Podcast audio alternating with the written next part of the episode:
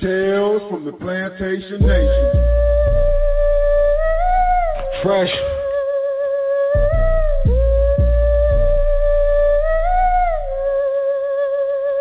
I look around for my mother and my little sister. What happened to my brother? Some motherfuckers killed him. Damn, my head spinning and I'm sick to my stomach. Everything is pitch black and I can't see nothing. Everything was pitch black except the motherfuckers coming. I didn't mean to let them catch me. I was looking for my brother. All I know is that I feel an arm. Could be a foot But a brother couldn't speak because his tongue they took. I was shook when I saw that fetus fall from the womb. But they came in the name of Jesus Man, I'm confused.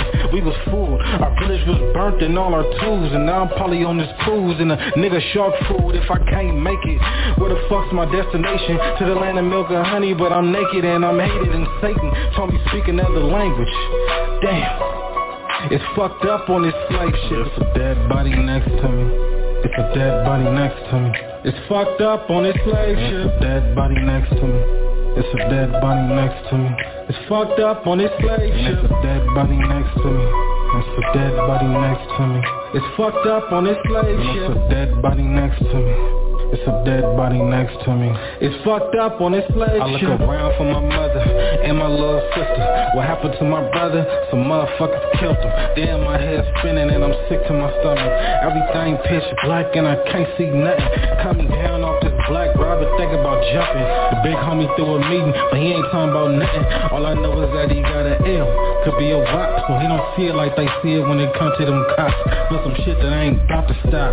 So they MIA, where they at, working hard down in PIA. Private prisons make millions worth of CCA. Bro, I'm making like a dollar a day. Man, when count time, time and your ass move, then you ain't dead. It's a toilet by my bed. I said if count time come, if your ass move, then you ain't dead. Bro, it's a toilet by my bed. It's a dead body next to me. It's a dead body next to me. It's fucked up on this slave ship. It's a dead body next to me. It's a dead body next to me. It's fucked up on this slave ship. It's a dead body next to me. It's a dead body next to me. It's fucked up on this slave ship. It's a dead body next to me. It's a dead body next to me. It's fucked up on this slave ship.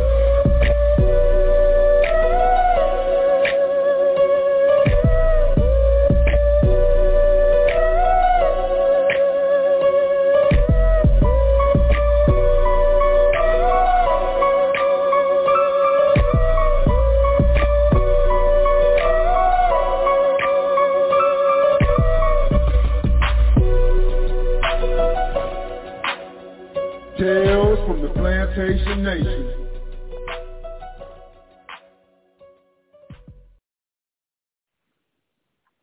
Tales from the Plantation Nation.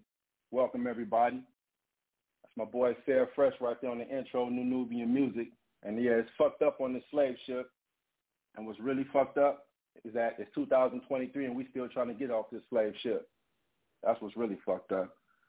So yeah, welcome to episode five of Tales from the Plantation Nation. My name is Samuel Nathaniel Brown. I'm your host. If this is your first time joining us, thank you for joining us. And if you are um, returning, thank you for coming back. Glad to have you.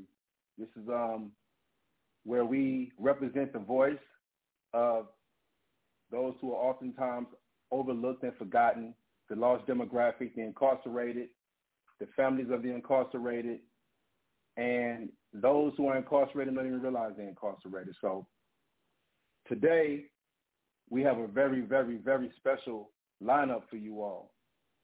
And I'm excited to have this discussion today with um, special guest Friday Jones and Chris Lodgson. And what's so special about these guests today is that they are two of the champions of one of the largest movements of our lifetimes right now that's taking place. And so it's an honor to have them on the show to come and speak so that, you know, those who are behind the walls or those who don't get to make it to listening sessions can have an opportunity to talk about one of the biggest issues of our times, which is reparations. So with that said, um, allow me to tell you a little bit about our first guest, KJ Muhammad, also known as Friday Jones. She's one of three co-chairs and a founding member of the National Assembly of American Slavery Descendants of Los Angeles. And she was recently appointed as a commissioner to Mayor Garcetti's Los Angeles Reparation Commission. KJ is the author and publisher of a self-help memoir, The Real Friday Jones. KJ is a budget representative for Empowerment Congress West Area Neighborhood Council and served as a budget advocate for the city of Los Angeles for fiscal year 2019-2020. KJ is also an active member of New Frontier Democratic Club and Black Women's Democratic Club in Los Angeles. Friday, KJ has over 20 years in business management with emphasis on managing high net worth individuals and entertainment clientele. She has worked with Grammy Award winning artists, studio heads, and the managing director of Goldman Sachs West. Has also managed multi-state commercial real estate portfolios, overseen the construction of production soundstage in Canoga Park, and the initial construction of a hospital in Papua New Guinea, in addition to managing the day-to-day affairs of her clients. She is also a proud graduate of Howard University and most recently, the Los Angeles African American Women's Political Policy Institute 2020. In her mind's eye, she is a dancer and occasional actress. In real life, she does pretty good math. So, round of applause, everybody, as we welcome our special guest.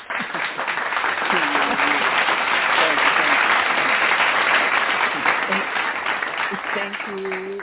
Thank you. Thank you. Thank you so much, Mr. Brown, for having me on your show. Um, definitely have love for our incarcerated family. Um, even in these California hearings, uh, I've done some public testimony, you know, trying to make sure that the folks inside even know what's going on, um, particularly because you all have devices on the inside, but you can't even connect to the state websites to know what's going on in the state. And that just does not make any sense. So I'm very happy to be here today so we could bring the good news, you know, live and direct. Thank you very much. And that means so much because it's these type of conversations that let people behind the walls and their families know that you are not forgotten. Because you made Yeah. a bad decision, it doesn't make that you you're incorrigible and no one cares about you, right? Exactly. And so I know that you care about people who are behind the walls because you actually took a trip behind the walls to visit um, the 10P program recently.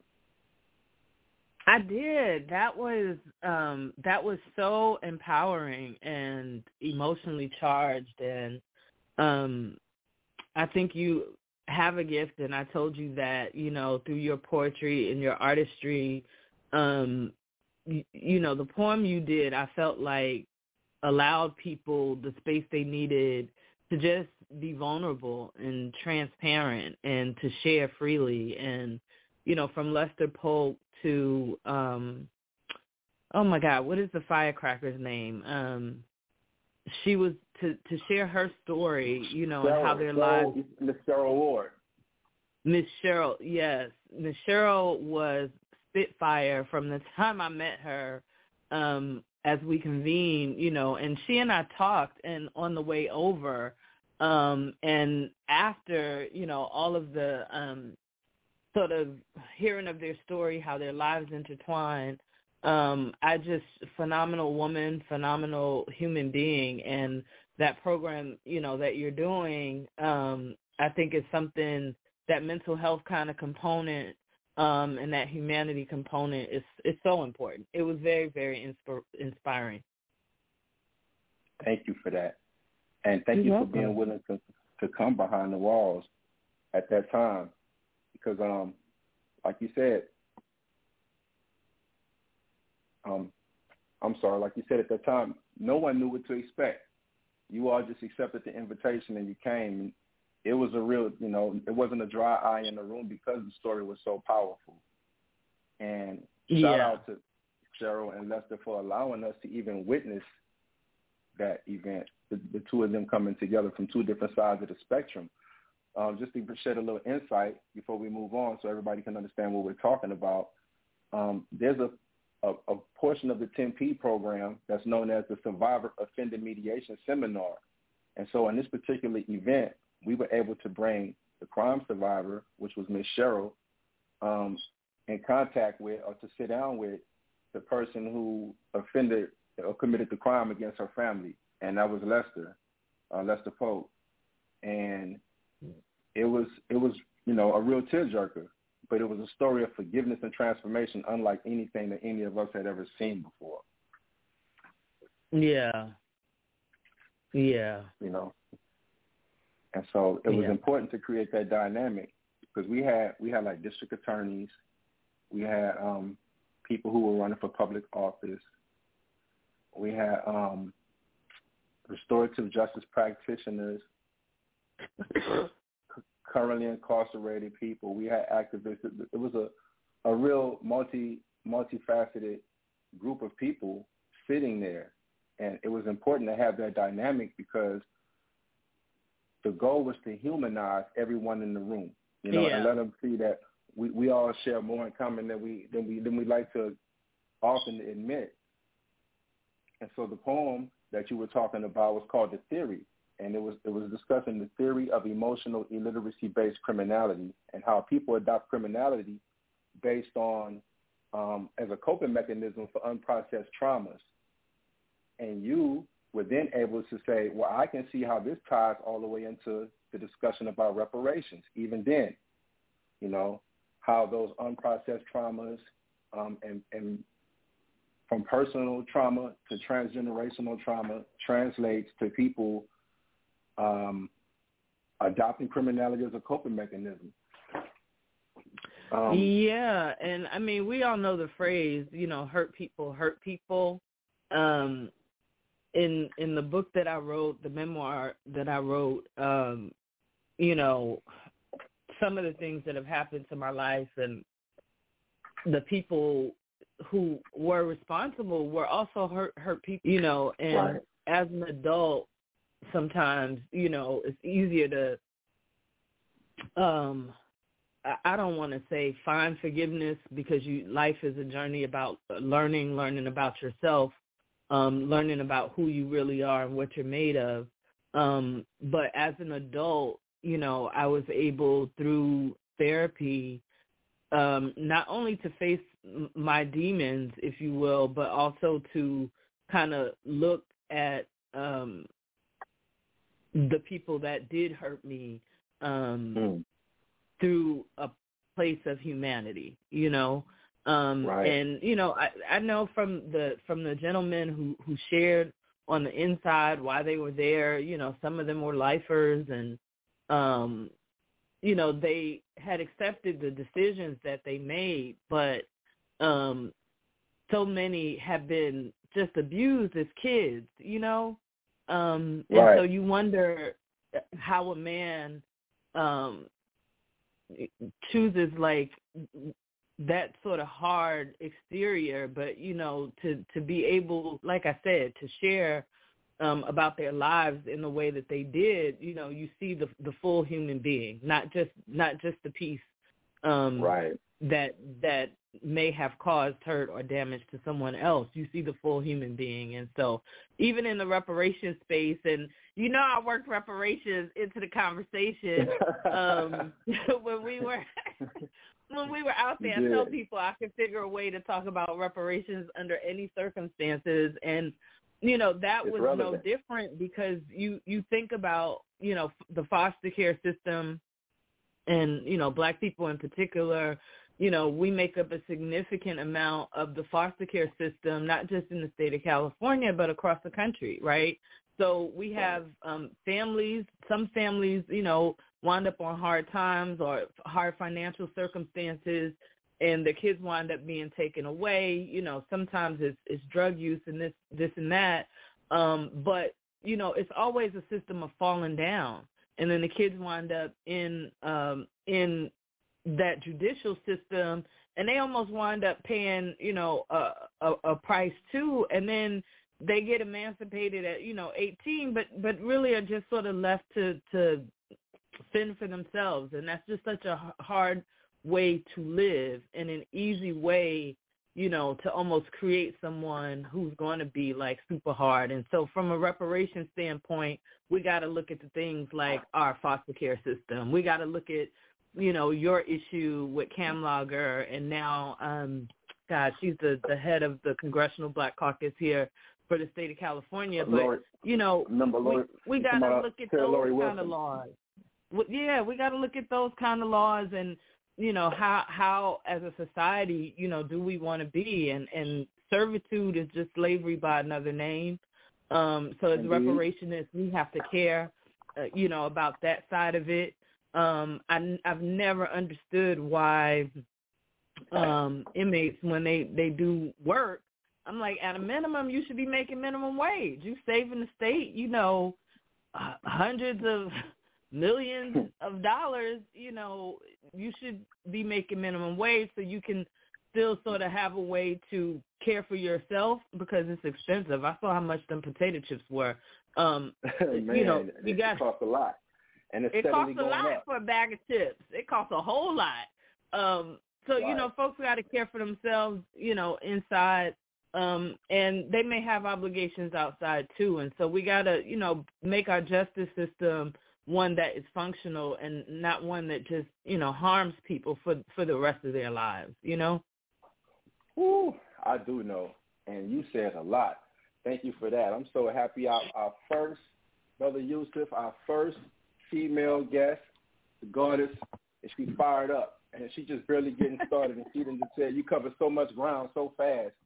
You know, thank you for that. I just want to say, like, something you said about, hurt, you know, hurt people hurt people. And I know I did 24 years in prison.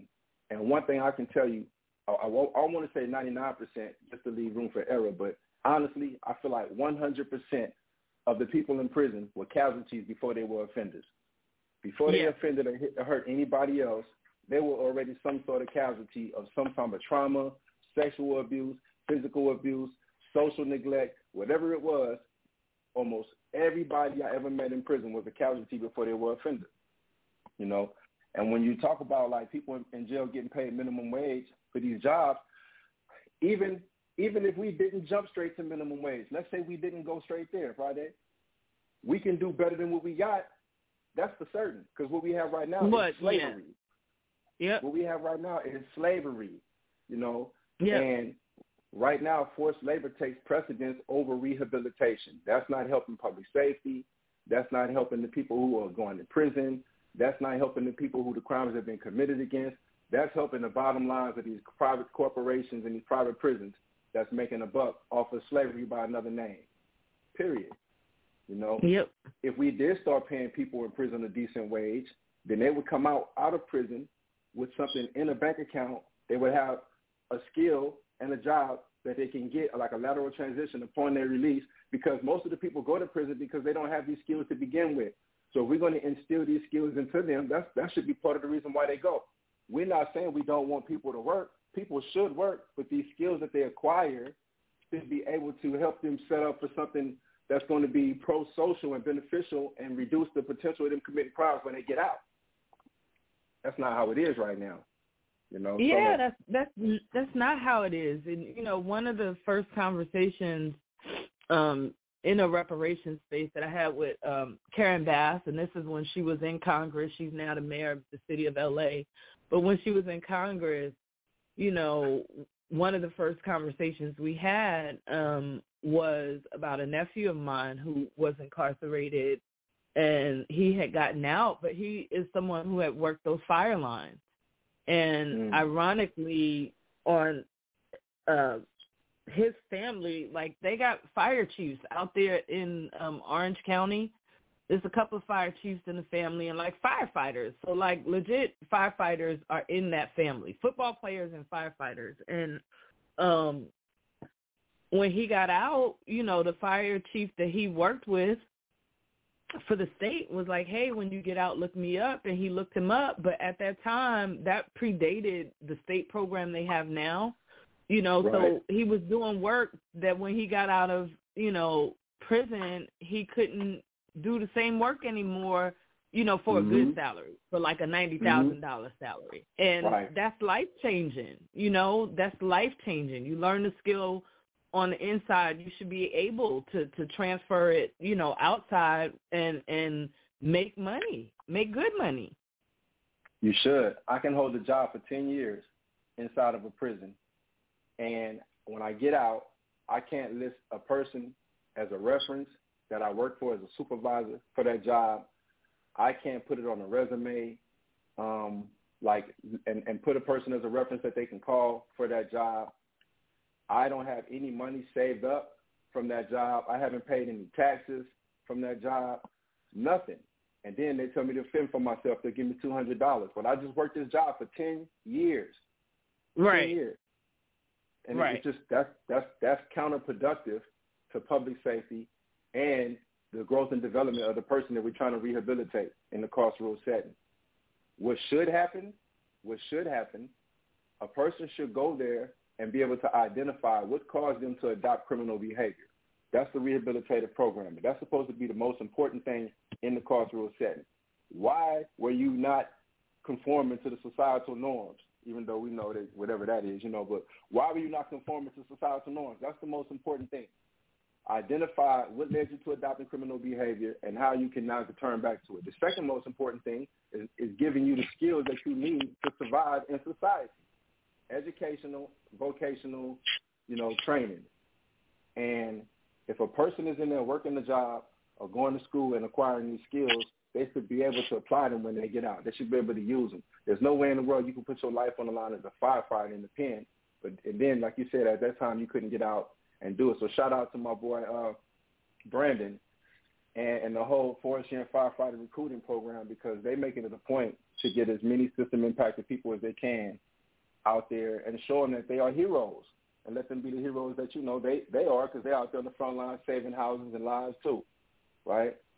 And I'll say this too, Friday. There's another group of people that no one really talks about, and they're American Disability Act workers inside prisons, and they're the ones who push these men around, these women around. They go inside, they clean their cells, they they clean their persons at times, they clean their Mm. wheelchairs, all of the stuff. They're caregivers in every sense. They they take them to get their food and their canteen, and they're barred from getting those type of jobs when they get out of prison, and no one talks about that. But Wow. filled with them. you know, um, I'm one of two primary caregivers for my grandmother, and I think I became one of the two primary caregivers after she caught COVID. You know, I don't know, whenever COVID first showed up on the scene, and um, the physical work that's required for what you're talking about. You know, bathing somebody, getting them up when they're not really fully mobile, um, getting them to a bathroom, you know, life things that we kind of just take for for granted. Um, helping wash their clothes, you know, laundry, changing bedding. Um, that kind of work is physically exhausting work. It is. and I, you know, it, there there has to be some sort of, and and you got to figure, right? We're having this conversation, and this still does fall in line with reparations. The state issues business licenses and and gives you authorization to do certain things, whether it's cosmetology, barbering, whether you're going to be a security guard, whether you're going to be a medical doctor, um, a nurse. Um, there are all these things, right, that the state says you got to come to us to get this license um, so that you can provide whatever service it is you provide. And that's one of those things.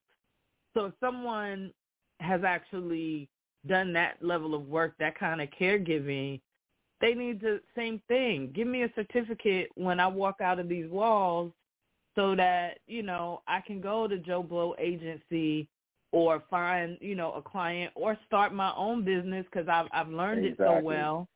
You know, I can get out there now and, and hustle for myself. And we all know, like the baby boomers, that generation um, basically is a generation uh, that uh, the United States and corporate America has been able to profit off of. That's the that that boom uh, that happened in that generation. Um, you know, from car from from uh, diapers and children products. You know, uh, soy well not soy but milk formula diapers. You know, to um, cars to now, you know, those folks are went through adulthood, so from life insurance policies, all of these things that kind of use, all of them people are aging now. And what better, oh. you know, people to to come and care for the aging that we know is going to happen in this massive scale than people who had to do that kind of caregiving, you know, on the inside. Exactly. That's that's one way of looking at it. Uh, and everything you said is true. And it just makes me think while you were talking about the baby boomers and that generation, how yeah, a boom took place. But let's look at it from an economic perspective. It was also a great influx of government money going into that boom. That was like white welfare on steroids at that time. you know, they were building the suburbs up and redlining and doing all manner of things at that time when you know building that generation up for you know the wealth that we see now while we're having this discussion about reparations because um, that that did take place and it manifests into what we see today because a lot of people like to talk about well slavery ended so long ago and it has no bar no no no bearings on what we're dealing with today and that discussion it used to irritate me now it doesn't irritate me. It just it saddens me. You know, um, it's it, it is really sad to hear people even say stuff like that. Like I remember when I was in prison, somebody gave me an analogy, and it was like, imagine being on this track, and we both at the starting line, and when they say get ready, get set, then they say go, but they tell me wait, and then they let the other person run 400 laps. until they get to the 400th lap, they tell me, okay, hmm. now go. And then they said, now catch up. Catch up. We're on the same track. We're on the right. same track. You know, catch up. We're stopping you? We're slowing you down? You know, I was like, that was a really good analogy. I like that. You know, it's a and great analogy. Yeah, it's a great analogy, but like honestly, um, you know, these white folks, and I hate to just oversimplify, and I don't mean to um stereotype white people, but I'm I'm really talking to people whose families have been here as long as as as we have. You know, who whose families go from seven uh, to ten, if not more, generations here in the United States. Um, right. You know, people don't consider this, but one of the things that I kind of do in my pastime is look at when a corporation started. The I like to do largest, that too. Yeah, me too. The largest foundation, I think, in the United States, and they always kind of toggle from one to two, is the Cargill Foundation. And the Cargill Company was founded in the 1800s. Um, I think they're the largest egg provider to like McDonald's or something like that. But wow. you you you from those generations from 1800, you know, um, to today, you want to talk about wealth accumulation when the game is tilted in your favor, like that's an example. Um, if you look at Jack Daniels, you know, Jack Daniels got his recipe from uh, Uncle Nearest, who was enslaved, but, you know, Jack Daniels' family got to keep the IP, and Jack Daniels is internationally known you know, um, Uncle Nearest family works in in a distillery, you know, for the bottle manufacturer. You can't compare, you know, you can't make these comparisons. We like to use, um, you know. Hey, I want, uh, I'm I'm sorry, I want to throw something in here real quick. And if I'm not mistaken, Jack Daniels was like one of the early supporters of the private prisons in Tennessee, if I recall mm. correctly. So I, I I'm, we're gonna research it and find out, but I'm almost certain. I recall coming across that once before. Wow. So, so look at what wealth can do. Wealth can even mm-hmm. build their labor, you know, through the prison system. Um, when they have it like that. And and seventh generation, we know that those people for being environmentally sound and this and that, but seventh generation um, that company has been around for seven generations and it comes from their family origins are from the cotton fields of Kentucky. So where do you think their money came from in order for them to be around seven generations selling you uh, environmentally um, sustainable cleaning products? Right. You know, we got we have to look at these things in our everyday life in a practical way and not just you know, say, oh, well, we we are all here now. We're all the same, and you know, you just got to work harder, be smarter, you know, all all of those kind of things. You know, America is full of promise and dreams. If you assimilate um into white society here, ethnic whites have done it. You know, Italian people have done it. Irish people have done it. Um, German people have done it. Um, when you can assimilate here into what we racially categorize as as white, you you move from being an ethnic European to being white.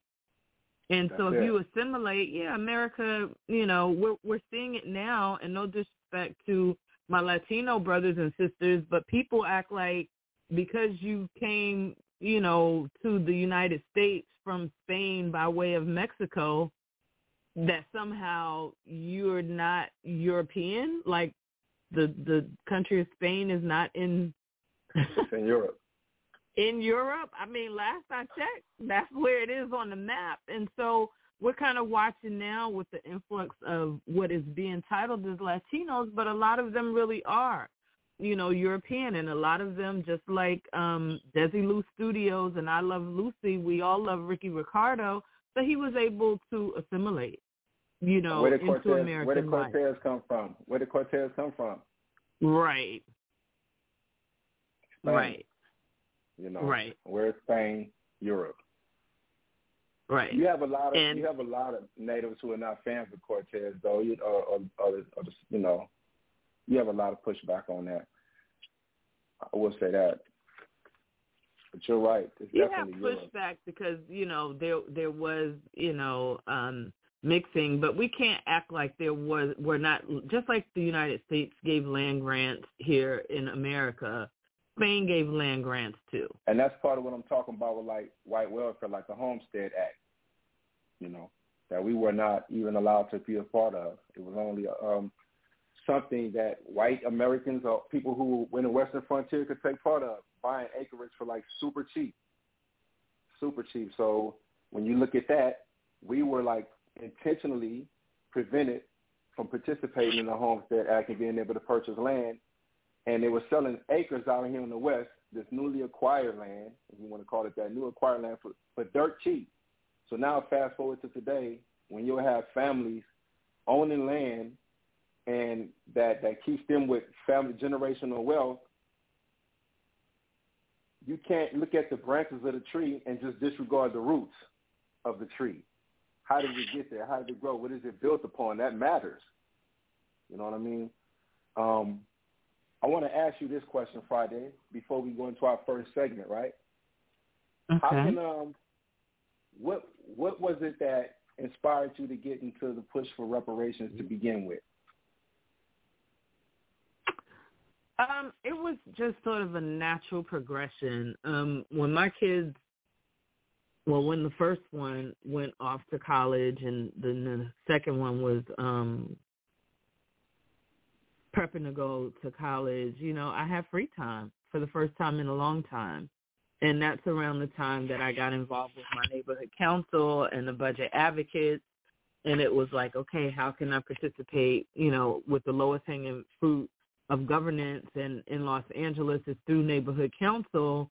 Um, and somewhere around that time also, that 2019, you know, the, the algorithm on YouTube was pretty good and recommended a couple of YouTubers who were talking about politics and, and thinking of how the descendants of persons that were enslaved in the United States have a unique experience in history. Um, you know, my mother and my father is deceased, um, may God rest his soul, um, Mhm. but they're survivors of Jim Crow and segregation in the United States. My grandmother, my uncles, my aunts, they are survivors of um, Jim Crow and the Great Migration um, in the United States. Um, the Great Migration was literally uh, black folks running away from white terror or ethnic European Right. terror um, in the country. And so literally th- those people in a way were like refugees, although they were not treated like refugees. And, and we don't speak like that, you know, from a historical perspective. We'll talk about the Great Migration and it's like, oh, the people went looking for better work, you know, um, uh, better better work and, and better pay, you know, and so that's why they left. That's not why they left. If you talk to your your your family, and if we haven't, you know, uh, clammed up due to our traumas and just stopped talking about things, if you talk to your grandparents and whatnot, they'll tell you what was going on. Mhm. And family folklore is also part of reparations, like making sure you know your family story, knowing where your people come from, knowing where your people down south are buried, um, and always maintaining a a, connection to those places. Um, we have a tendency to make it out. You know, even our celebrities do that. You know, they were raised in the hood and then they get their NBA contract or NFL contract and, you know, they out the hood. I understand you might need to do that because, you know, the hood can be rough and people be breaking in your house sometimes just because they know where you live. And it can get a little hot. I understand. But at the same time, you always kind of have to reach back. We need that united, righteous black mind state. We need that.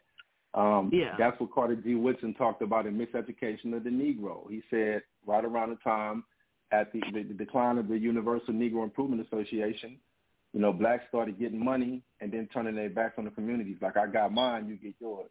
So that whole mentality, according to that, that you know, that that text is when that began to set in. And when we talk about the Great Migration, it makes me think of this book that I read while I was incarcerated called The Devil You Know by Charles Blow.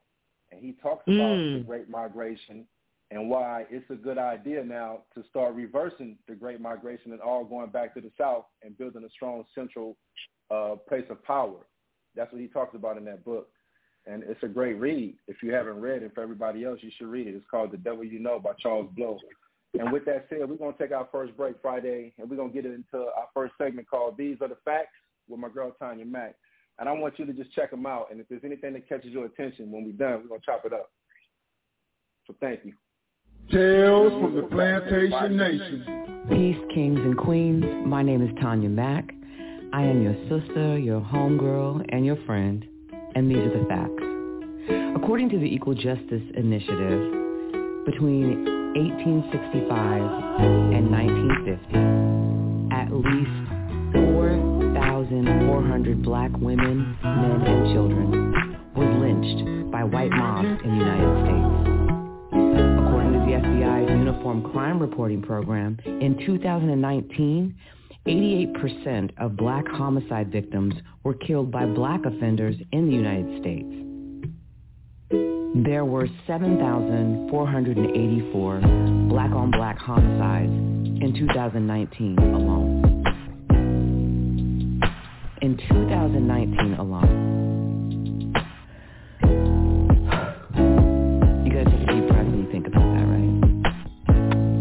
According to the Congressional Research Service, 2016, 49% of welfare recipients were white, 25% were black, 22% were Hispanic, and 2% were Asian.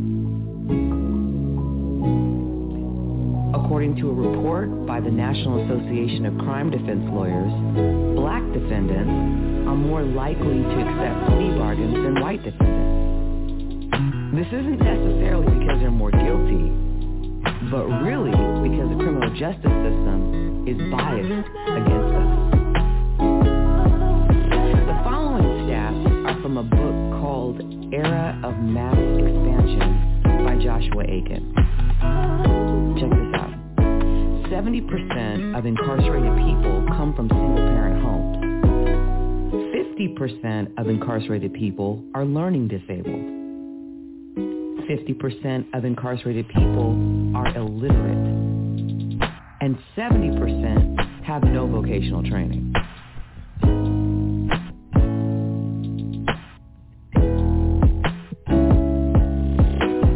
Most juvenile offenders are in the 14 to 16 year age range. It costs $40,000 a year on average to house an inmate that's five times higher than tuition at Penn State. In California, where we live, it costs $115,000, and that's almost 15 times the tuition for Penn State. The most recent government study of recidivism reported that 82% of people incarcerated in state prison were arrested at some point in the 10 years following their release. Mm-hmm. But the vast majority of those were arrested within the first three years, and more than half of those within the first year. 65% of the jail population meets medical standards for having a diagnosable substance abuse disorder. 15.3% of the jail population reports being recently homeless, compared to just 2% of the general population. 52% of people in jail are people of color, compared to only 28% of the general population black people are jailed at four times the rate of white people. Four times the rate. According to the Times-Picayune in Louisiana, many sheriffs, especially in recent years, have embraced the for-profit business. Let me say it again. Have embraced the for-profit business of renting jail space to other authorities. This phenomenon is most visible in Louisiana, where the state has largely outsourced the construction and operation of state prisons to individual parish sheriffs. Just over half, about 52%, of the state's prison population is housed under contract with local jails. And as a result, two-thirds, approximately 67%, of the people held in Louisiana jails are not traditional jail inmates. I was using air quotes, but y'all couldn't see that.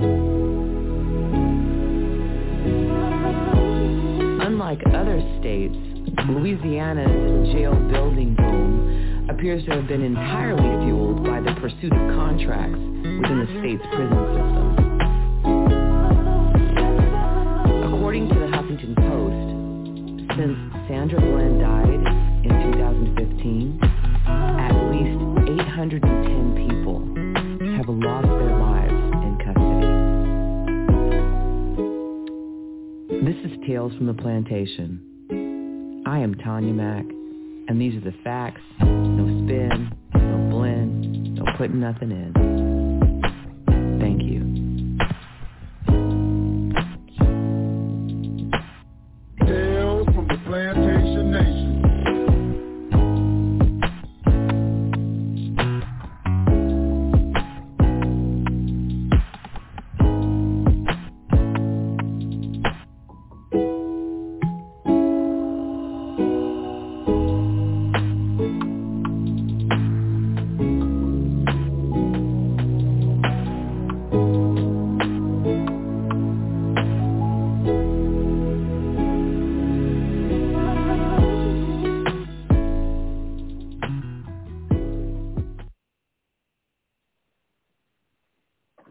Back to Tales from the Plantation Nation. Thank you to girl, my girl Tanya Mack, the Queen Tanya Mack, for these are the facts. And so, Friday, is there anything that has stood out to you? Um, the one thing that stood out was the age 14 to 16. Um, I forget what the statistics said, but that 14 to 16 is is where, um, I guess young men first uh, create their not create, um, have their first offense. At, like that 14 to 16 stood out to me um, because those are like transitionary years, like in TV talk, the wonder years. Um, and it must not be that wonderful. That stood out. Not that one. Right on. Thank you. Yeah, um, I always make it a point. We always make it a point to include a segment. You know, these are the facts. We're straight numbers. Where it's not our opinion. You know, because people like to. There's a proposition of, of policy, there's a proposition of opinion, there's a proposition of fact. And when you put the facts, you you can't argue the facts, even though you have this new phenomenon now that that has started, you know, prior to my release, where they come with alternative facts, which is something totally different. But for truth, you know, for those of us who live by the truth, the real truth, those are the numbers, and the numbers don't lie, and, and it's, it's a yeah. problem. Yeah. It's a problem. So before I bring in our, our um, so is Chris here? Is Chris on with us? All right. So there's another question I wanted to ask you. I asked you what inspired you to, to become involved right before we went on our break. But how do you respond to critics who argue that reparations are not necessary or that they would be too costly? Well, whose burden is that? You know, like those responses are said in a way as if black people are somehow, as a people, responsible for their own plight. And I believe, you know, that we all clearly have, you know, free will. We have responsibility to self, family, and community. Um, but living in this country has been no easy uh, task for black folks. And my response, usually I pull from my family folklore.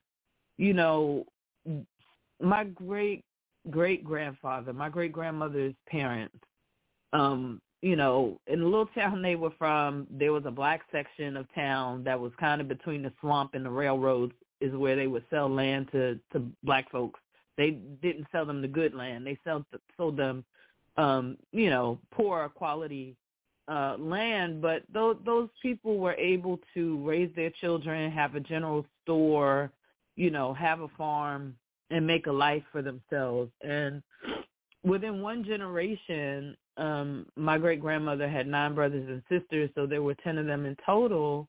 And after my great grandfather passed away, the white men like in the community started literally raping black women on the side of the road, close wow. to uh the the factories that were in town. And so the family, you know, they just felt like they weren't safe and so they were part of the great migration. And this mm-hmm. was I think around he died in like 1929, 1930, somewhere around there. Um and so they they left you know they left the swampy land and the the goodwill you know the a general merchandising store that they had where they sold goods you know to other black folks and you know they left it all behind and so the land that was lost today is actually in a gun range with a gun club that doesn't allow black members and it doesn't allow women. Wow. Mm. And so, you know, I, I tell the story just to say, you know, you can't convince me that reparations is not due. Um, I have other family, you know, stories. That's just one. But you can't tell me that it's not due because, you know, black people really have um, not been able to sustain themselves and where they have tried they literally face you you know uh backlash and terrorism. There's that farmer who just wanted to be a rancher and the the his white neighbor ranchers are literally poisoning his animals.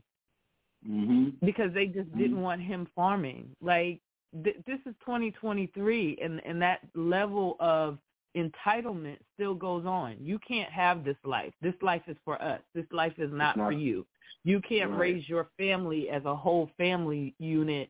That's not for you. That's for us. Um, until we're mm-hmm. ready to have like real conversations, I don't mm-hmm. think people can ask me those kinds of questions because they're gonna get a, an answer that's way too real from me. Oh, okay. So listen, I'm so happy to hear you say that. I already know. I already know. So prior to us, you know, having this show, I was doing some research and I came across this segment that just of course, you always got one of these handkerchief heads. Who who was that called them handkerchief heads? That Malcolm X? some more handkerchief head black folks, right? They got some more token Negro stuff to say. So I'm, i came across this this YouTube clip um, from Fox News after one of the hearings that you all had. That you know you, Chris, and Kamlager, and and, and Senator Bradford, and everyone that you all had.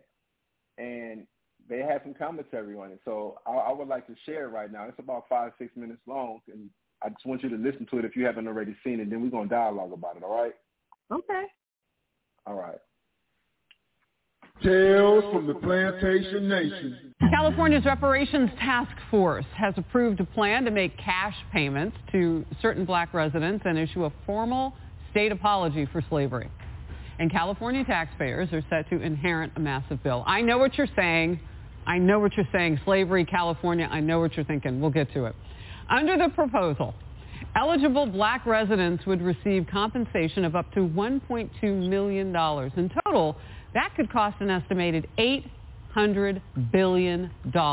That's more than two and a half times the state's annual budget. Some activists don't even think that's enough. We must repair this damage.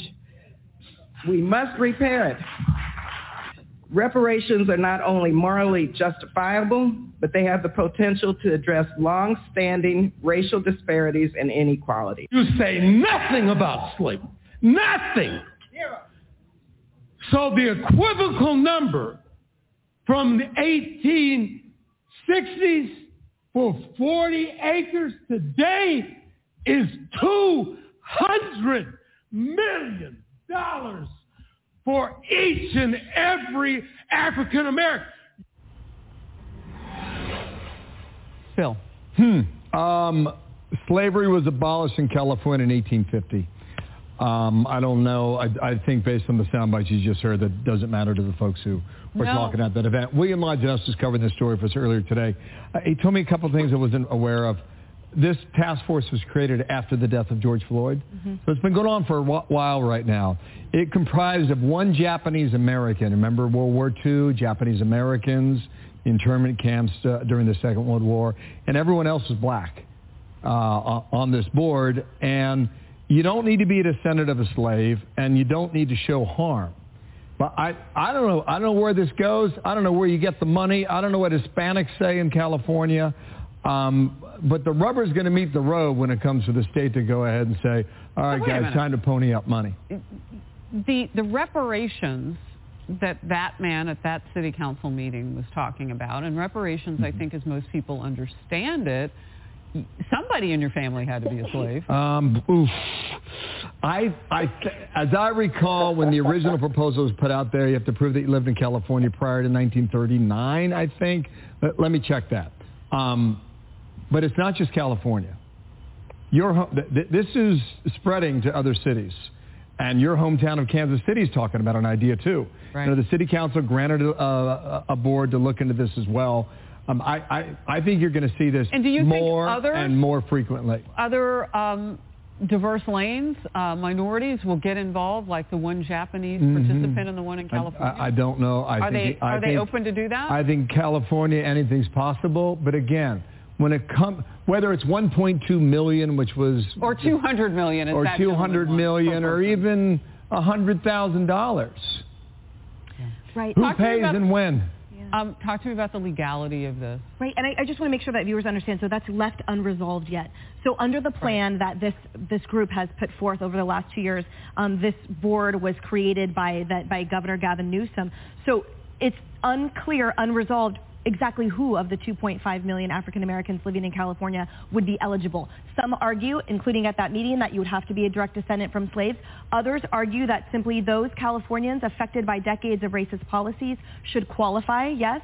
How do you um, prove that? Exact dollar amounts would be left to lawmakers to decide after the commission makes its final report to the slate legislature. That's at the end of June. But economists working with this, as we thought, we know the total cost could exceed 800 billion, which just a reminder and for perspective is two and a half times California's annual budget. So it right. raises more questions than it answers, frankly. Number one being the eligibility and the determination of such Harris, and also who and how this would be paid for, because the answer. So, so how do we prove that people have been wrong by decades of policies? If you're like, as that gentleman said, uh, in the hole for 200 million is what he thinks that each person of color is. I shouldn't say people of color, particularly blacks. Yeah, I, I don't know how you prove that. Um, and I also don't know how you pay for it. To Emily's point, uh, there was no cost estimate in this. Um, it's given to the legislature on July 1st. They will decide what to do with it. Governor Newsom's been pretty silent on this. Um, he could take executive action to override the legislature if they don't adopt it. A lot remains to be seen. He needs those votes, say, though, if he's going to run for president. I would just quickly say that there's a $22 billion deficit in California, and that was underestimated by Newsom by 7 billion. So they're already running a deficit. So how do you pay for it? the worst. Wow. Um, okay, I was going to ask you about DNA, but as Bill and Emily have pointed out, apparently you don't have to be the descendant of a slave. So wouldn't that mean that everybody can get this money? Well, even if you did have to be, DNA would be very difficult at this point, seeing as there wasn't very good records back then. But, you know, the paternalism of white liberalism is astounding here. And all you really have to do is look at the policies. So look at what happened under President Trump. You had President Trump's First Step Act, where he released thousands of nonviolent black men from prisons. Under President Trump, you had the historic lows unemployment for black Americans. Now, President Biden's policies, unfortunately, the soft on crime, you've had larger crime waves in specifically Democratic areas with black victims.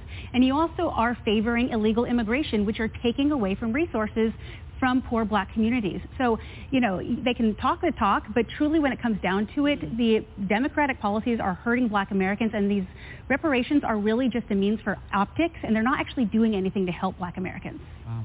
What you said is still ringing around in my head, Bill, and that is the fact that no, don't have to be a descendant of a slave. I mean, mm-hmm. I, I think everybody will come out into the streets saying, "Where's mine?" Yeah, I think under this setup they have that a special, a different state agency will then determine lineage and genealogy. Wow. So how that works, I, I do not know. Dr. Sapphire just told us that it's not, not going to be happen. easy.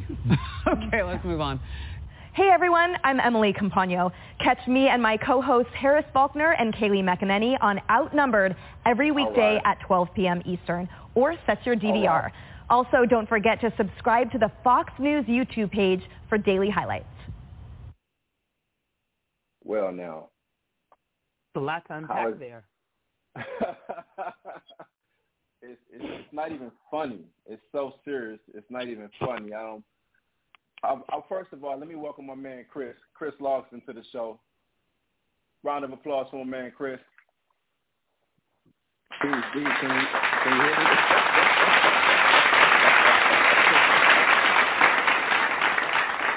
yeah, yeah, yeah. Yeah, we can hear Peace you, man. So, Thank you, Chris, for joining us. This is Chris Lodgson, everybody, lead organizer for CJEC, um, Californians for Just Citizen Coalition for a Just and Equitable California, and I call him the General. I mean, because he's he's a like you said, he's the man leading the charge to get us reparations here on on the ground. And Thank did you, you hear brother. some of that just now? You're welcome, bro. Did oh, you hear bro. I heard I heard too much of it. I... okay, so I'm I'm gonna let Friday have her say first and foremost. Get him, Friday. So get him. Packed here. well, let's go, Friday. Where, where, where you want to start? So I'm gonna hit three quick points. First of all, it's very disturbing that um, Fox, which we know is a conservative uh, station, want to attribute reparations to white liberals. Reparations has been um, uh, attempted to to have, if you will, since the days of Callie House, since she had 400,000 enslaved people petitioning mm. Congress to act and Congress did not. So I don't appreciate Fox News, whoever the woman was, saying that this is a white liberal issue, particularly in the state of California, where if they were paying attention, they would know that it is the descendants and the grassroots organizers like Chris, like myself, who actually move this action forward, not white liberals. That's number one. Um, number mm. two, it's interesting to me to hear the gentleman say, well, what are the Latinos, you know, going to do? Right. What are the Mexicans right. going to do? Um, which Divine to me is a conservative statement, but it sounds eerily similar to Barack Obama, former president, when he was running for office, and his whole um, cry was about all the immigrants who are in the United States or coming to the United States now, and it's not their obligation, as if to to um, absolve the United States government of its laws and its devastation and its genocide of our American freedmen people. So that's like the second Mm. point because it's interesting to me how like the Democrats and the GOP conservatives can sound the same um, with their language. Um, and then the other thing, you know, they're saying, oh, well, you don't even have to prove, you know, your family was enslaved as if to say it's a free for all. I just think that's disingenuous. It so is. Those are my three points. and I and I know you were being kind, right, and and mindful of the time because I know there was so much more there that you can unpack and go in on, and, and I like those three points. I mean, uh, specifically the fact that he tried to. I feel like he was race baiting. You know what I'm saying? They use these explosive words to try to get people to respond and react, and they know what they're doing. They're on the news. They're part of the media. The the woman that was doing the majority of the talking that was a black woman. And the guy who was doing the majority of the talking, of course, was a white man, right? And so it was just hilarious to hear him say that. And then what really got Wow. me when he said this panel, he was like this panel of, of all black folks with this one with this one um, Japanese American. Okay, so let's go back to, to the 39th Congress in 1865 when they decided you know, what they was going to do with slavery, and they was going to take it from behind, from from from rural South and put it behind prison walls instead of really abolishing it. That was a room full of all white men. There wasn't no white women. It wasn't no black women. Wasn't no black men. It wasn't even one Japanese American. it wasn't one Japanese American. So it's funny to hear him bring that up. Well, he, other he, he brought it up, but he also brought it up as if like black people can't self-govern. And if you And if that- you read Barracoon by uh, Zora Neale Hurston, you know, with that last group of uh, uh, African people who were illegally smuggled into the United States and formed Africa Town down in Alabama, you know, the their the owner um who smuggled them in, the criminal actually, let me get my words together. Um, you know, he let them govern and they chose one person to be the leader to speak for them all. Mm. And and that was something customary like back in the day. Like if there were uh, enclaves of black folks, there usually was someone who was like the older, the elder. That's kind of the position that my great great grandfather, you know, played. But then when he died, it was like a free for all. And so Right. for them to just suggest like, you know, well the Negroes can't self govern, you know, you don't have to be a Negro in order to be on the commission. Well, you don't have to be white to be president of the United States, but that's that's like what it is. That's how it's been. So That's- that's let true. black folks have self governance and put an H on your chest and handle it.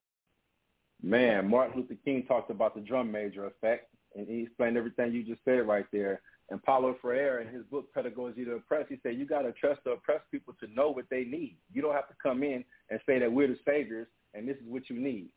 And so I want Chris, General Chris, I need you to respond to some of that stuff that you heard, some of this rhetoric, you know, that they were spewing Yes, sir. on Fox. And while you're doing it, I want you to, you know, first of all, I'll, we'll get to that. Just respond to whatever stood out to you the most. Absolutely, and and I want to thank you for for the opportunity again, brother, and for your amazing platform. And you know, it it's crazy because I'm coming in a little bit late because I was just talking to a bunch of folks who are organizing for reparations here in California. And before that, I was talking to some folks in the media who were asking about reparations in California. Um, and now I'm here, um, and and this is where I want to be. And and I, I when I came in here, I, I I came in and I was like, is this uh, is this the right place? Because I'm hearing Fox News. um, but then I but then I immediately knew what I was listening to. Like after the first second and a half, I said, okay, this is Fox News. Uh, this is and, and this is this, this is this is a clip from from Fox News that you know um, and that and by the by the way, Fox and I think other media organizations are really a part of uh, organized effort to hurt reparations in California. And what you heard from Fox and from the people on Fox just in, the, in that clip is really something that they are saying and doing almost every week. Almost every single week, we're hearing misinformation and disinformation, straight up lies from folks at Fox News. Fox News right now is not to be trusted. around anything reparations, not to be trusted at all. If it comes from Fox News, you know they they they have shown themselves to be liars. Quite quite frankly, the the the hosts on Fox News have shown themselves to be liars for sure, um, and misinformed. You know you know you know also, and I think it's they are doing a disservice anyone, to their audience. I say this. I say this real quick. Anyone that can promote yeah. alternative facts, that that's it for me. Once once they became advocates right. of the alternative facts, that was you know. I mean, I didn't. I never believed in them anyway, but that was just like the the, the linchpin right there. So right on, and and you're absolutely right. And I, and I was saying, I, I think they're doing a disservice to their to their audience, you know, be, because there are conservatives who support reparations there are Republicans who support reparations. And so for them to, you know, and I, I made this point a, a few months back, even even if you disagree with reparations, you know, even if the people on your show who are your hosts and your anchors and your you know, media folks and your pr- producers, even if they disagree with reparations personally, I think they have a journalistic media obligation to at least tell the damn truth about it uh, and you let their audience – right? And and and and let their audience make a decision one way or another. But at least you give them the correct facts. What we heard from Fox just now were a bunch of lies. First of all, they saying that you don't have to be a descendant of U.S. slavery. That's a lie. Yes, you do. Okay. Mm-hmm. Yes, you do. The, the task force said that over a year ago. So you know, how do you get something wrong that's like a a a, a year old? Um, so that's that's absolutely absolutely not true. Um, also, you know, there's there's there was talk about you know how much and sort of you know you know how this would would be would, would be paid paid for and whether or not California can afford it. California has the fourth largest economy on planet Earth. Right? The fourth largest Earth. economy in the world on planet Earth on this planet is the state of California, not the country of California, the state of, of California. So what California wants to afford, California can af- afford. What you heard from Fox also, in, in addition to lies, is really fear mongering um, and trying to scare people, um, you know, with with those lies. And they also have a thing for, to be quite honest with you, they also have a thing for Governor Gavin Newsom too. Um, there's probably not one week where they don't have a story that's anti-Governor Gavin Newsom also. So you're hearing mm-hmm. sort of a, you know, sort of a combination of things from Fox. Most of it is lies, misinformation, disinformation, trying to scare you, fear-mongering, um, and ultimately that's all going to be unsuccessful because there's too much too much momentum here in California for California rep- reparations. And, and as I was saying before, and I'll, and I'll end with this, it ain't over until we win. That's it. And we're going to win. And that's why you are the general. You know what I'm saying? And we all thank you for the work that you are doing and Friday doing and everyone on the task force is doing. And yeah, Friday, um, um excuse me, and Fox, they, they are a propaganda machine right now. And that's why it was important for me to play that clip because there are a lot of really good people who are um, recipients of the disservice that they're doing by promoting that type of propaganda. And so not only was it important for me to have you all on the show to talk to folks who are incarcerated and their families, but I wanted to play that clip so that those who come from different walks of life could actually hear it dispelled right here without any animosity, without any hatred, just the straight facts and the truth, you know. And something I would like you to touch on while you're here are the five pillars of reparation, you know, the five R's, if you don't mind, for me. Absolutely, brother, and and thank you again. So anywhere you go in the world, you go to South Africa, you go to Germany, anywhere where there's reparations that have happened. If you talk to folks at the at the at the United Nations, uh, when when they talk about reparations, there are some international standards, and the international standards include five pieces to it. The first piece of the international standards for reparations are compensation. That's the money. That's the checks. That's the direct cash. I have a saying. I'm gonna say it again. If it don't have compensation, it ain't reparations. If it don't have compensation in it, it ain't reparations. This is not the time to be doing stuff other than direct compensation, other than direct financial payments. Um, our people work for free for 256 plus years. That's a lot of back pay, and we are we are definitely owed. And I don't think there's any. I I, I haven't seen any reparations that have happened anywhere where where people didn't get paid. So we're not going to be the exception. Um, we have to get direct compensation. So that's the first piece. Second piece is what we call restitution. Uh, you, you, can you can think about this as the return of land or the return of property, the restoring of you to where you would have been, could have been, should have been, had the bad thing that happened to us never happened in the first place, um, mm-hmm. and or um, you know pro- pro- providing financial um, you know uh, you know uh, compensation to you know, to the equivalent of what the land would have would have would have been, or to or to the equivalent of what the property would have been if you can't directly re- return the land or the return of the property. So restitution is part two. Um, rehabilitation, and this is a word that I know we talk a lot about in the work that you know we do to you know to end the involuntary servitude slavery exception in our state constitution and and actually make the prisons places where folks are rehabilitated and not sort of just warehoused and sort of used for profit, which I know you are doing tremendous work on, on Sam as the original author of the Assembly Constitutional Amendment that would remove that slavery and involuntary servitude exception. Rehabilitation. Think of these Thank as you. the more um, think, think think of these as free legal services, free medical services, free education services from cradle to the to the to the grave, or the financial equivalent there, there, thereof. Um, and the other form is what we call guarantees of non-repetition, or I call these protections. These are changes to our government, changes to our laws, changes to our systems to make sure that what happened never happened, never happens again. Finally, right. the final piece is what we call satisfaction. And even though it has the word satisfy in it, doesn't mean that. It, it means what we might think of as the more symbolic forms of um, things to, to do. So, for example, a formal public apology or changing our textbooks to make sure that the actual history of what actually happened is told. So, those are the five pieces. The State Reparations Task Force in California um, has recognized those five pieces. They are required by law to recognize those five pieces um, and then come up with a reparation scheme that satisfies all of those five pieces, and that's what they're doing. Thank you for that. Thank you. I, I really wanted you to share that because no one spits it as eloquently as you, and our listeners really need to hear it because, like we heard on that clip just now, they're making it seem like reparations is just everybody standing in line for a, a million dollar check, and that's not it. That's not the answer. And that's not what you all are advocating for, and that's not what we're seeking to get. You know, and I want to thank you for you know uh, mentioning ACA 8 and recognizing my contributions to it, but you at the core of it now. You know what I'm saying? And you just as much of a factor of it as me, if not more at this point.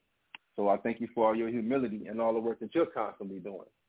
And with that said, we're going to take a, a quick break and get into this segment right here called The Artist Going the Hardest with my boy Scott. And um, it's this real special tribute because Scott's brother, who's on the track, you'll find out, he just recently transcended. So it's an honor to be able to put this song on Tales from the Plantation Nation. And this is the artist going the hardest. My boy Scott, All Kings. Let's go, you. Peace, world. You listening to Tales from the Plantation Nation. My name is Scott Caspagatti. I produced the song My Sermon, featuring Bobby Bruiser and Ray Lou. Unfortunately, Bobby Bruiser passed away last week, but his legacy still lives on through his music. Appreciate you all taking the time to check it out. Stay tuned for more tales from the Plantation Nation. Yeah.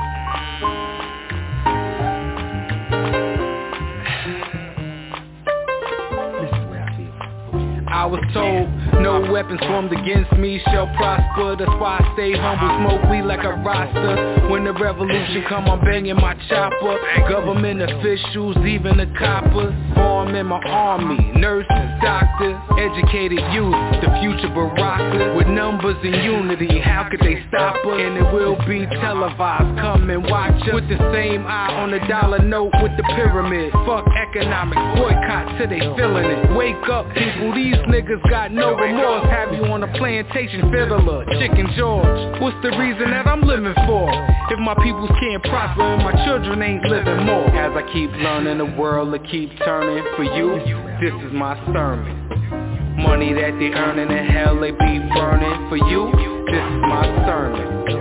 As I keep learning the world will keep turning For you, this is my sermon Money that they earning in hell they be burning For you, this is my sermon That's why I tell them stay woke or stay broke. The game don't stop. Only the players rearrange until we change our op. Fighting for blocks, coming for each other's necks on lock. Without the plan to overthrow that man, he stays on top. Get the drop or we lose the clock, waiting for charity.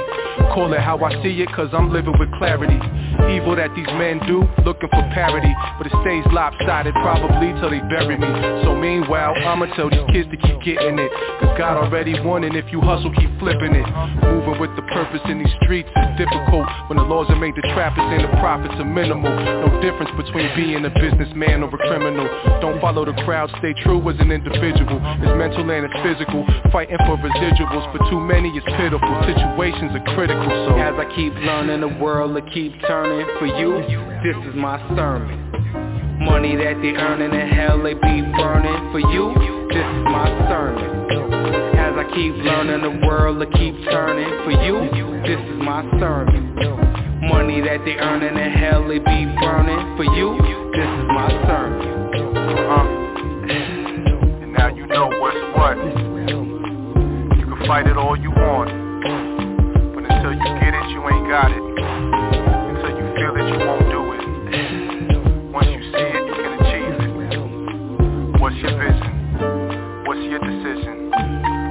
God-given mission? Get it together. This is my sermon. This is where I leave you. Man, shout out to producer Scott Gaddy, resurrecting peace and power to um, Bobby Bruiser, and that was the artist going the hardest, brought to you by Aim for the Heart and New Nubian Fashions. More than just clothing, it's a music. I mean, excuse me, I'm sorry. More than just more than just clothing, it's a movement. NewNubianFashions.com, y'all. No more baby mamas, no more baby daddies. So back to this discussion that we're having with our guests, Friday Jones and Chris Lodgson, two of the champions of reparations here in California and across the nation. And so just before we went to the artist going the hardest, you heard Chris break down the five pillars of reparations and how it's more than just people receiving a check. And so I go into the prisons once a week and I talk to men and they ask me about, you know, the, the bill to end slavery, but they also ask about reparations quite often. And I know how important it is to all of you. When I say you, I mean everybody that's a part of this push for reparations and the reparations task force, um, to talk to the people in the carceral setting and get their insight and, and, and help them understand what you all are fighting for out here. So I want you to take this opportunity right now, if you don't mind. Um, we can start with you, Chris, to like talk to the people inside and what does reparations mean to somebody that's sitting inside a prison with a life sentence right now? Mm. Wow. That is an amazing and, and dope question, brother. Um, first of all, to the to the brothers and sisters that's locked down right now, uh, first thing I want to say is we love you. All right, right. we love right you, and we fighting for you here on the outside, and we doing everything we can right now to work to get you out of where you are, even if you got a life sentence. And and I and, and I and I say that um, as someone who, as as you know, Sam, and I don't know if I if you if you know this family, but um, I was just uh, brought on and, and hired as the community organizing and policy manager for the Anti-Recidivism Coalition here in California. I work in the Sacramento office. Uh, we have yes, a team sir. in LA. So if you know ARC, um, if you if you lock down right now, you you you may have heard of ARC. Um, I've I talk to people who had life in prison every single day who are out now. I had I had a, I had a, a gentleman in my office earlier today who was on death row, who I sat with and and and talked to, and we we are you know working to get you know him part of some of the advocacy and policy work that we do here at um, ARC. So I would say don't give up hope. Don't give up hope. Don't give up on yourself. Um, I I literally talk to folks who who had life on a daily basis who are home now. Um, so I would say first, we we we love you. Two, we we we fighting for you. Three, don't give up hope. And fourth, as it relates to reparations, know that part of what the State Reparations Task Force has identified that we are owed reparations for is the criminal, illegal, injustice system and what that's and what that's done to people like your yourself, those of you who are behind the wall right now. And one of the things that reparations has the has the potential to do is is one stop the flow of young brothers and young sisters coming into that place Stop mm-hmm. the revolving door where you go in, come out, go in, come out, etc.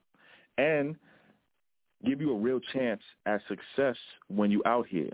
Part of what we do here at, at, at ARC is we help people get a real chance at success in life, a real chance, a real life chance at success in in life when you home. I know, you know, when when you coming home, you looking for work, and you're looking for education, and you and you and you're looking for housing, and you're looking for for all kinds of things to support you on your journey.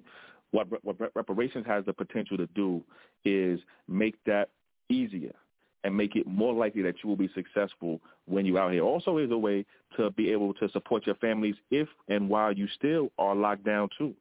You know, rep- reparations here is going to be for individuals. So that means those of y'all with, with you know, with, you know, with, with sons and daughters and wives and girlfriends, et cetera, et cetera, and you know, boyfriends, et cetera, et cetera. Uh, this is a way to help support your family while you're not there. So those are some of the things that, that, that I would say. Or last thing I would say is um, I can't wait to see y'all and meet y'all in, in person because one of the things that I think um, I would have liked to see more of, and that we're you know focusing more on of on now through your work, Sam, and through the through the support that you're pro- providing for us, is to make sure that we actually are coming into the prisons to actually talk to the brothers and sisters directly. So I'm looking forward to seeing y'all soon. That's right. That's right. That's going to be with the 10P program. And since we combining our efforts with 10P and CJAC and our whole coalition, ARC is a part of the coalition too. And it's a man, it's such a, a blessing to have you become a part of this staff, not just for them, but for all of us, because you you know you do such great work. So you did tell me about that, and congratulations on Thank you, brother. stepping up into that position. You know what I'm saying? It, that's fire. That is so fire. And shout out to my Thank boy you. Esteban, to you know um to, to, Shout to Esteban, Sam Lewis over Michael, there. yeah, Sam Lewis, big Like up, big up, you know what I mean? You feel me? Yep, but Bakila, the whole, the the whole, the whole team, Joseph, Kyla, all of them. yep, Kyla, Yeah. So yeah, maybe I'll get some of them on the show to continue to talk about this work that we're doing. I appreciate that, uh, what you just shared. Uh, and I know the men and the women and the women, definitely the women and the men on the inside appreciate that too because oftentimes they're overlooked and forgotten. And as I ask that question, you know, I never want people to think that we're just always here advocating for people who are incarcerated and forget that they're incarcerated for a reason. You know, because that reason is not always just cut and dry, like some people might make it seem. It's not that, oh, they committed a crime, they hurt somebody, they should just be in prison. I'm not saying excuse the fact that they committed the crime because how would I feel if it was my loved one that got murdered and then somebody was in prison for it? You know what I'm saying? And then I heard somebody just talk about, oh, let these guys out of prison or give them reparations. That might not sit well with me. You know, so I'm not glossing over that or glazing over that like that's not a real feeling or a real thing. What I am saying is that there's more to it than just that that element of free will that was an inherent part of, of Western jurisprudence from its province. You know, from the very beginning of it, there was always this, well, when people commit crimes, they do it of their own volition, and therefore we should deal with them with all celerity. We should just rush to punish them. And what that does is that assuages the collective conscience of society and how it contributed to the forming of the individual and the decisions that they felt that they had to make to, to survive, right? So we take a look at, you know, from a social ecological perspective, we take a look at all the social factors that contributed to building the individual as well as, you know, the, the inherent uh, decisions, internal attributions that, the, that, that went into the decisions that the person made. So when we talk about people who are incarcerated, I don't want crime survivors to feel like they're excluded or that we don't, you know, have a um, that they're not included. Period, because that's not the case. The way we're looking at it is we're all casualties. All, all of us in need of some healing on both sides. And so for that reason, this next question, when I ask you Friday, I want to ask you, you know, I asked Chris, what does reparations mean to people, you know, sitting in prison with a life sentence? And now I'm going to come the opposite direction and I'm going to ask you, what does reparations mean to a crime survivor? You know, the survivor of, of, of a crime of someone who committed a crime against them to hear us talking about, you know, changing the lives of people who are incarcerated and, and these benefits. But what does it mean to somebody who might not be so happy about everything Chris just shared? Well, Um, that's a very thoughtful and thought-provoking question at the same time. Um, I think for, um, you know, Cheryl's daughter um, was really young when um, Lester Pope and uh, the people who who participated in the home invasion um, affected Cheryl's family's life, right? Um, right. And um, I think one of the things, and this is as a society, like ever since Reagan just demolished mental health and, and how we kind of manage uh, mental health at a large scale in the country, um, mental health has its place in reparations. And I think whether um, someone is a victim or someone is the perpetrator um, of a crime, and particularly violent crimes, I think, um, like your 10P program, reparations can be restorative if we actually legislate the mental health component. Um, one of the things that came out of our session with you um, was that mental health healing aspect. And you know lester had to do therapy like every day. A lot. Like a, lot right? You know and and we don't think about that kind of immersion into wellness immersion in in a mental health way. And i think um, whether it's lineage therapy, you know, we have a way in the black community of saying family curses. I don't believe in family curses. It's just family trauma that's never been properly diagnosed, dealt with intergenerationally, and there are people who are trained in that. So I do think that reparations from the mental health um, space and that sort of healing space can be beneficial to um, both sides of the equation in the way you ask the question. Um, I think it's it's helpful to society at large because we, then we're really rehabilitating um, exactly. people, and that rehabilitation and and you know make it incorporating people back into society so that they can be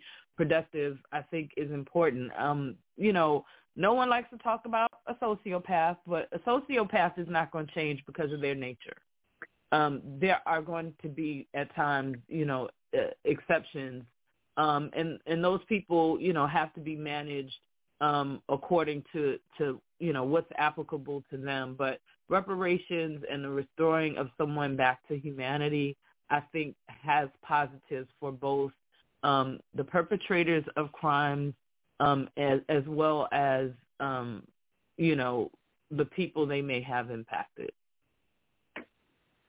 Thank you very much. I, I really love how you eloquently broke that down. And we're about out of time. So it was just teeming with, with so many facts and so much. I um I want you all to close us out really.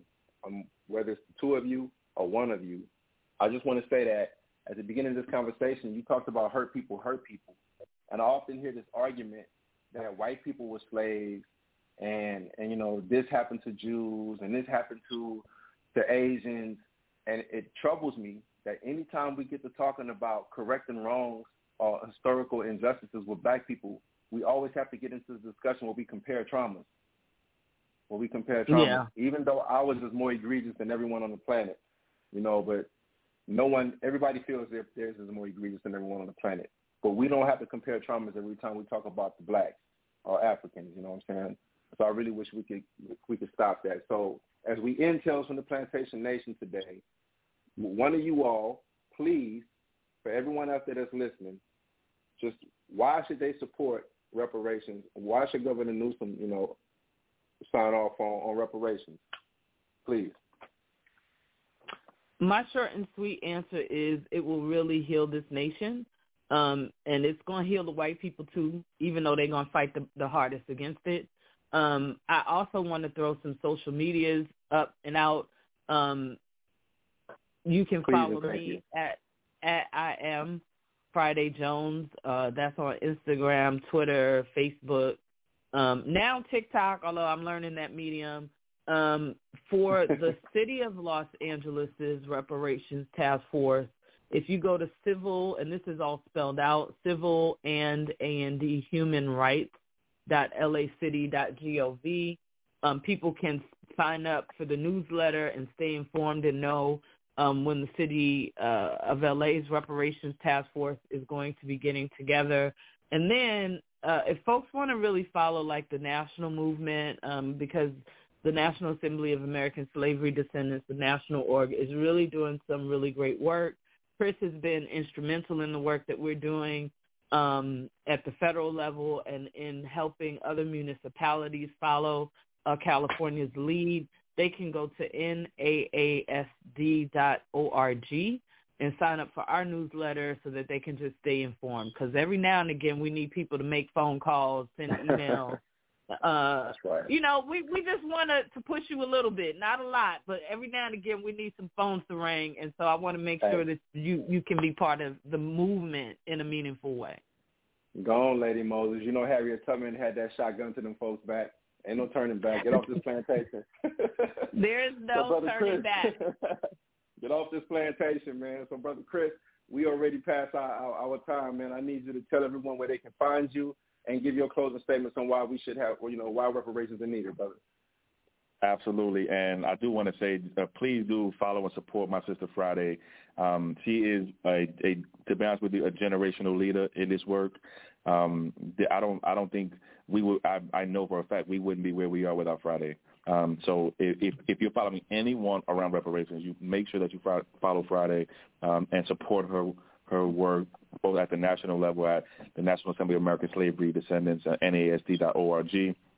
Also, the work that she, that she does as VP of the LA City Rep- City Reparations Commission. Um, you can find me um, at CJEC Official on IG, Twitter, Facebook, at CJEC Official at gmail.com, um, www.cjec-official.org.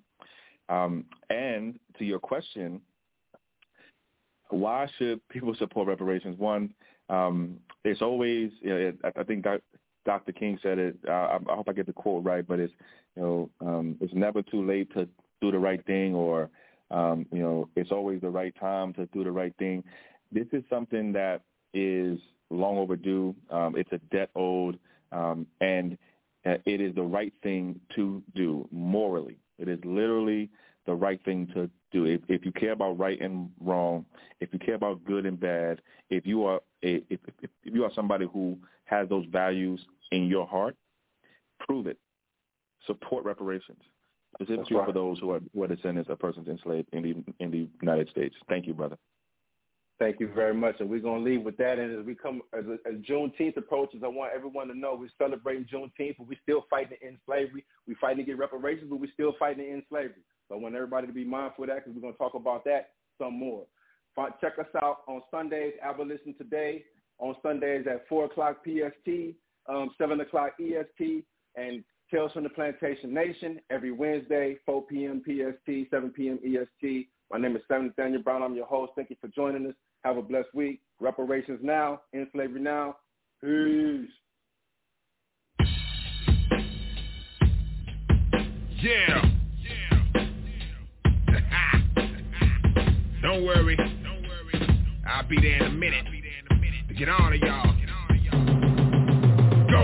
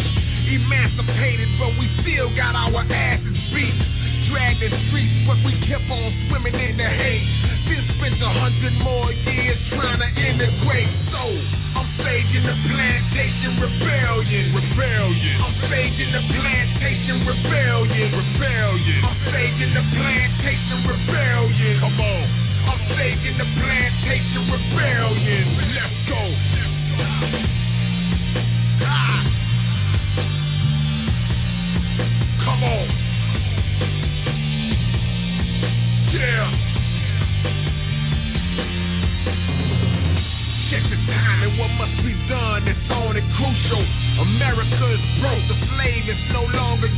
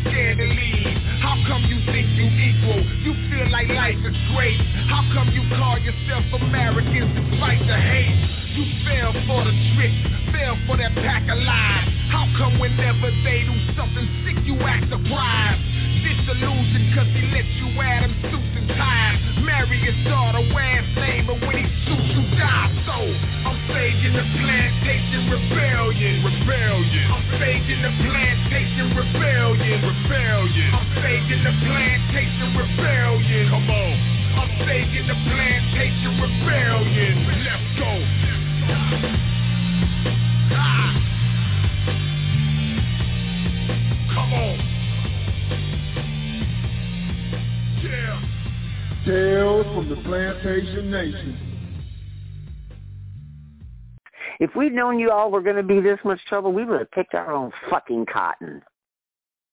Abolition. Abolition. Abolition. Abolition. Abolition.